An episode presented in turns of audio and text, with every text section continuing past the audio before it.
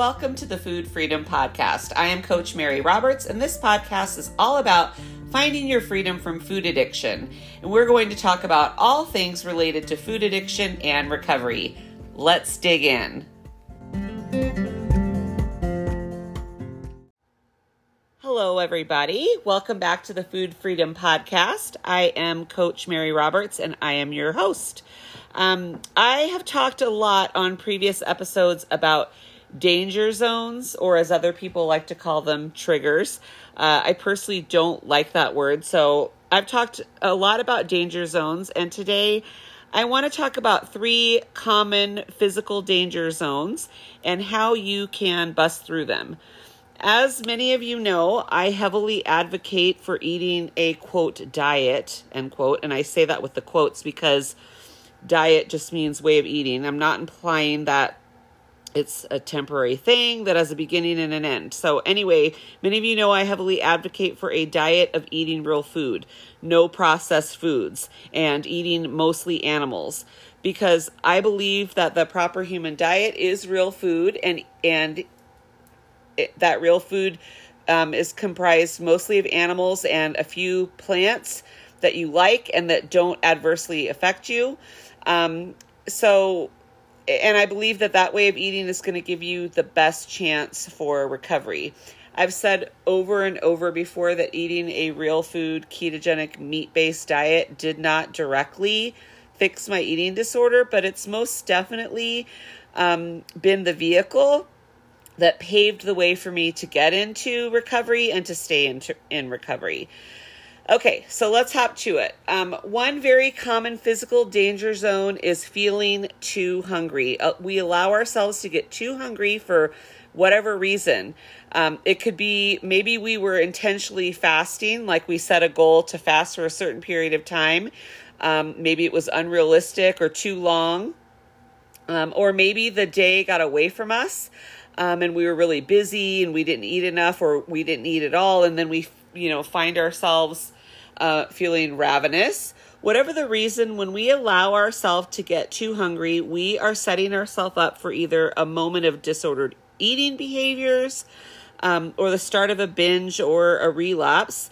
So, how do we bust through that danger zone of too hungry and stay food sober? This danger zone is a battle that many people lose because they forget to fight back against that voice of sabotage that voice that's saying things like, oh my gosh, you've already gone too long without eating and you just have to eat now. It doesn't matter what you eat, just eat.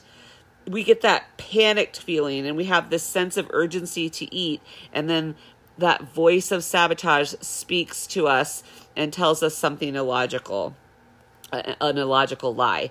So, what we need to do in that situation is halt, which literally means stop. And we need to acknowledge that we're in a danger zone and we need to listen for whatever lie that the voice of sabotage is telling us in that moment and we need to respond to that lie preferably out loud so when we stop and slow down before making an eating decision that won't be good for us we have to stop and, and listen for that lie. So let's say the lie we hear is what I mentioned a few minutes ago. That you've gone too long without eating already and you just have to eat something now or you're going to pass out or feel sick or whatever, right? Like that voice tries to convince us that we have an, a, a, an emergency and possibly a, a medical emergency.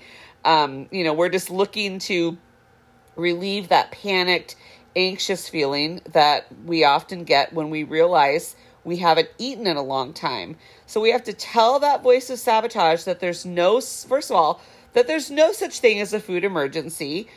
And I, I, I, it bothers me that I even have to say this because there's always someone. Now, listen, when I say there's no such thing as a food emergency, obviously there are people out there who have, like per- perhaps a type 1 diabetic, who have real issues with um, low blood sugar. But most of us do not fall under that. So, it, in general, it's the truth that there's no such thing as a food emergency. So we have to, you know, acknowledge how long it's actually been, and we have to tell that voice of sabotage that nobody's died from going five, six, seven, eight hours with, without eating, maybe even more without eating. And then we tell that voice that we're going to do what's best for us and we're going to find something nutrient dense to eat, even if it takes a few extra minutes, you know, or extra time to prepare. It's better to wait a little longer in discomfort than it is to make the wrong decision and then have to live in several minutes, hours, or days of discomfort, regret, and potentially physical repercussions from making the wrong eating decision. Okay, so another physical danger zone that's very common is being too tired. When we're too tired, you know, it's definitely not fun. We're, you know, we're cranky, we're um, irritable, we're not good at making decisions. A lot of us are able to, you know, stay food sober throughout the busyness of our day.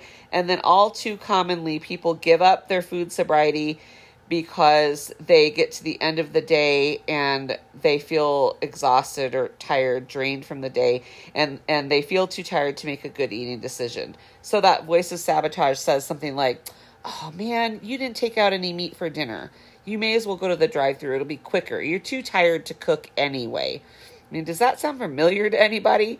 Um, so, in this situation, again, we have to acknowledge the lie that the voice of sabotage is telling us, which is that we're too tired to eat what's right for us.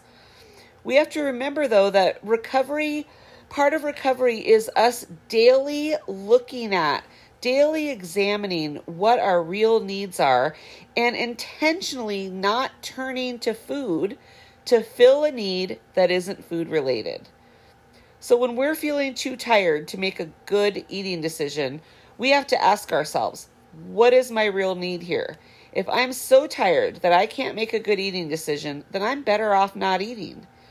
Even if I'm experiencing true hunger, even if I'm going to eat the wrong thing, eh, you know, if I'm going to eat the wrong thing, then eating is pointless.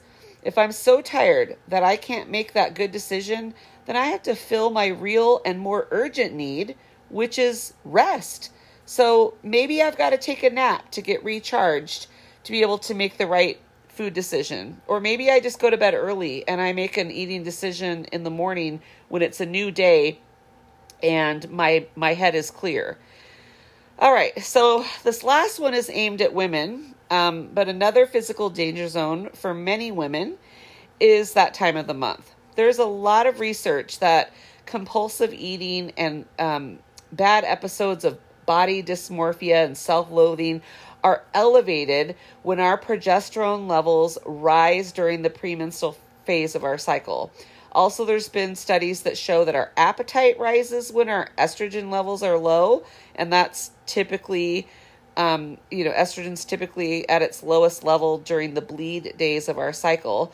So it might seem that this is a danger zone we can't control. And in some sense, it is because, like, this is, you know, we're going to get our period. Most people, most women are going to get their period every month. And this is, you know, this is just a fact of life. And I'll say that as women, we've been conditioned to crave and eat during this time. So don't get me wrong, I'm not saying that it's in our head and I'm not trying to invalidate anyone, so don't misunderstand me, but there's a strong component here that we've been gaslit as women that we're just insatiable junk food eating monsters when our period comes, and that's just not true. Um, we have to remember that our food sobriety is still a priority when we get our period. It comes every month, so it can't be an excuse to give up our sobriety. That voice of sabotage will tell us that eating whatever we want is taking care of ourselves, you know, during this time. And you know, that's that's a lie. The real way we take care of ourselves during this time is to continue to stay food sober, to feed ourselves nutrient dense food. You know, if indeed your appetite is increased, and I believe for many of us it it is, then just eat more food but make sure that it's nutrient dense animal foods that you're eating. Hormone hunger is very real, and our body is working really hard during this time. So it's not a good idea to, you know, intentionally be in a caloric deficit or eat low fat or quote, you know, diet when we're on our period. You have permission to eat. You just need to eat the foods that you know that are on your food sobriety plan that are that are food sober foods for you and eat as much as you need to feel satiated. You do not have to white knuckle through um, real hunger when you're having your period. Our food sobriety rules, bottom line is, our food sobriety rules remain in place regardless of the danger zones we find ourselves in or are confronted with, and regardless of how our voice of sabotage is speaking to us. You know, as much as Ed may be loudly telling us that it's okay, you know, to engage in disordered behavior because we're on our period, we cannot forget that our number one priority every day is food sobriety because that's the real way we take care of ourselves. When we are not food sober, literally every other area of our life suffers our health, our relationships, our body image, our self esteem, our confidence. And when we are deep in our eating disorder and we are feeling the effects of being poisoned from the food that we ate, we often can't think straight. It affects our relationships, you know, because maybe we weren't so nice. we feel fatigued, we're often sick, etc. So food sobriety has to remain number 1 so that we feel good in every other area of our life. Um, I hope to you enjoyed today's episode. If it resonated with you and you think someone else needs to hear it, please share the episode. Um, and also, lastly, if you're if you still struggle day to day or every few days or every few weeks with quote you know starting over um, on your food sobriety, I highly recommend that you get my self-paced food freedom program and work through it so that you can adopt the mindset you need to stay food sober and have the tools and strategies to overcome your disordered behavior and live a life of food freedom. Thanks for being here, and I'll see you next time. Thank you for listening today. You can find me on Instagram, Facebook, and YouTube at Keto Mary 71 as well as my website, ketocoachmary.com.